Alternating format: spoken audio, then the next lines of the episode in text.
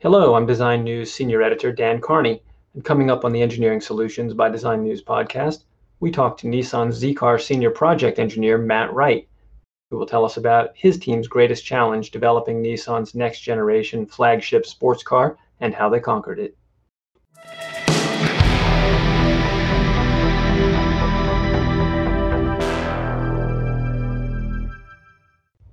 Welcome to the Engineering Solutions by Design News podcast, and thank you for listening. Today's guest is Mat Wright. He's a senior project engineer for the 2023 Nissan Z, who can tell us about the development of the Z's steering and powertrain calibration. I would think that a project like a Z car uh, is not the sort of thing that comes along very often and must be a highlight. And along with that, probably there are heightened expectations. So I'm wondering if you can talk about what was the you know, what were your thoughts about how exciting is this project, and what was the um, the biggest challenge that you faced in uh, in doing it?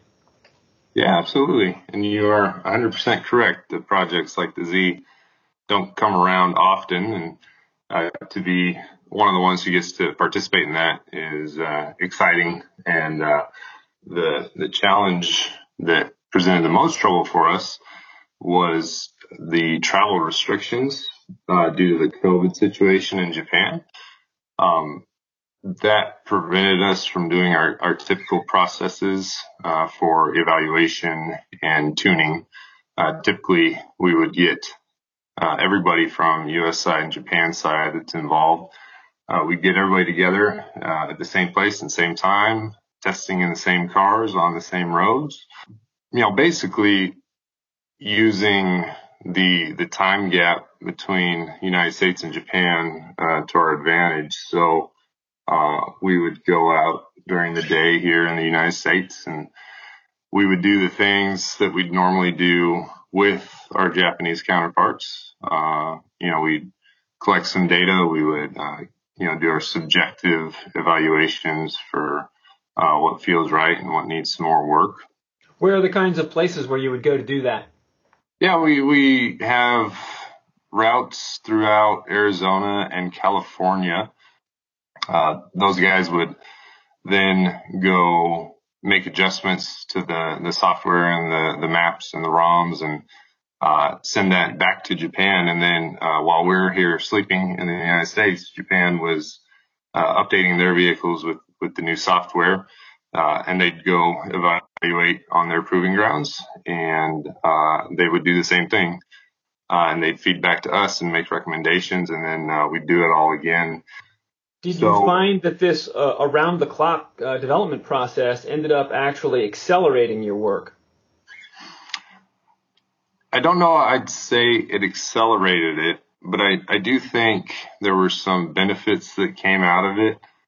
Uh, one of them, um, they really had to allow us to take more control of, of some of the, the tuning. And that's not to mean that, um, we, we did the whole thing. It just means that typically they would be here in the United States doing the actual, you know, software tuning and some of more of the, the technical aspect of it. Uh, but they weren't able to do that. So they actually had to hand over, um, that responsibility to us in, in some part uh, and let our guys here do that actual um, software tuning. It ended up uh, helping to build that relationship between ourselves and Japan. So that so, was really good. So going forward, does that mean that you'll be able to uh, do that that same sort of a role in future projects as well? Now that you maybe earned their trust.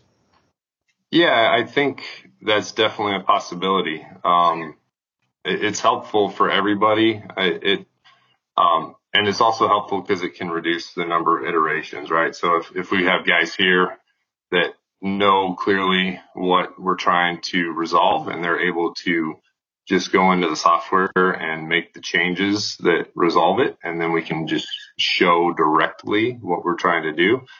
Um, that's, that's helpful. It just, uh, cuts down on the back and forth trying to iron out exactly what we're looking to do.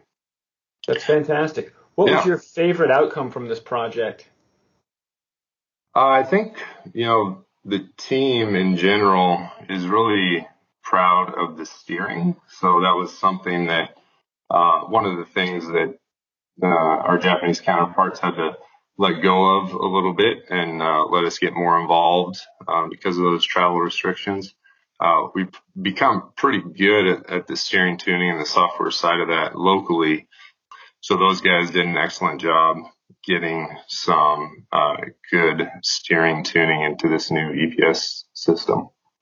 Fantastic. Well, it sounds like the uh, the project worked out maybe unexpectedly well under the circumstances. So, uh, congratulations on that accomplishment.